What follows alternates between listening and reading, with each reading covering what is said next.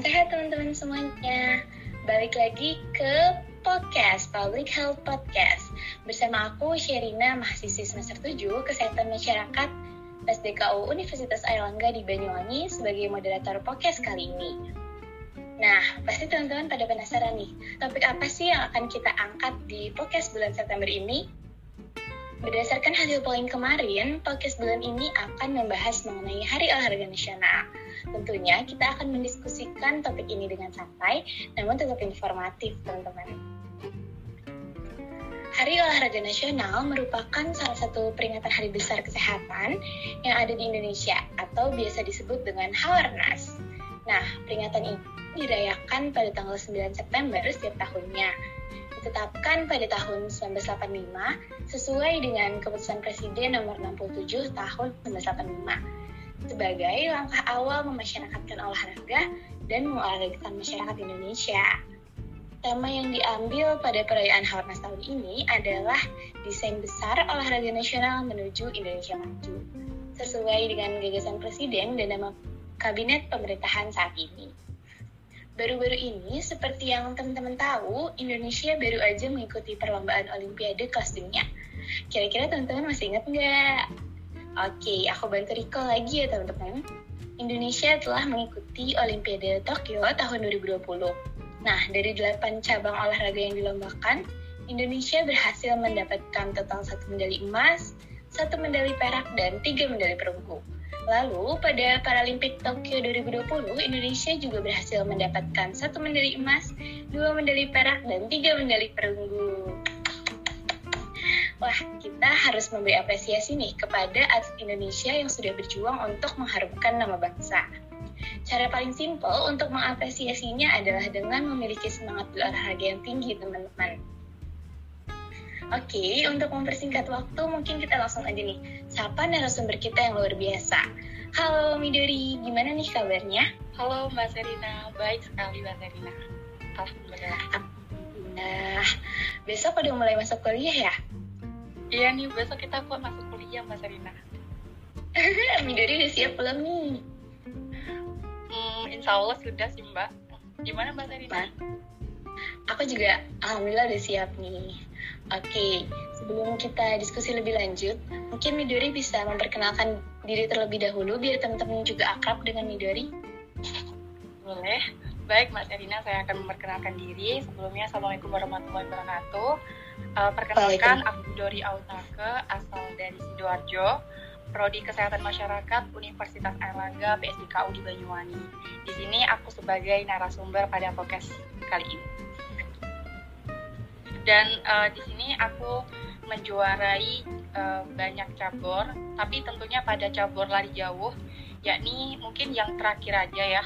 Dan ini ada juara tiga lari jauh 3000 meter atau 3 kilo tingkat pelajar putri, SMA, SMK, tingkat sekecamatan.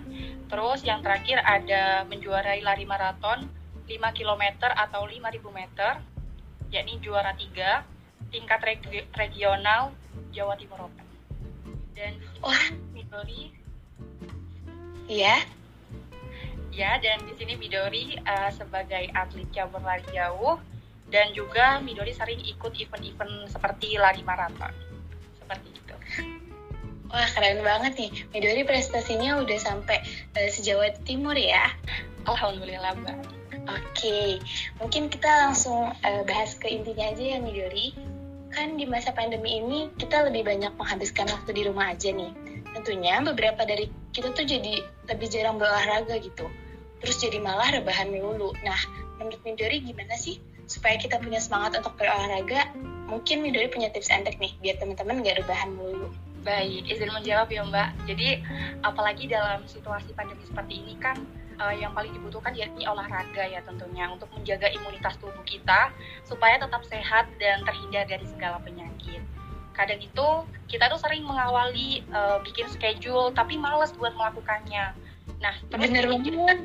Iya, terus bikin seperti kayak janji-janji manis, tapi nggak ada aksi kayak gitu terus kadang itu kayak mungkin susah ya karena memulai bergerak atau menjaga konsisten buat olahraga nah yang paling penting itu kuncinya yakni niat dan tekad Karena niat dan tekad ini merupakan pondasi utama dan yang ya, dan yang paling sulit untuk dibangun dari segala keinginan aktivitas. Salah satunya yakni olahraga. Nah, setelah kita membangun uh, membangun niat dan tekad, kita bisa menentukan olahraga apa yang paling kita gemari. Misal kayak jogging, lari pagi, terus bersepeda, senam seperti itu. Oke, berarti yang pertama harus punya tekad, terus kita juga tentuin apa nih olahraga jenis olahraga apa yang kita sukain gitu ya? Iya, benar sekali Mbak Serina. Oke. Terus biasanya kan e, teman-teman nih punya apa ya kesibukan terus waktunya terbatas untuk olahraga, jadinya mereka enggan gitu. Nah sebenarnya sih berapa waktu yang kita butuhkan untuk berolahraga setiap harinya?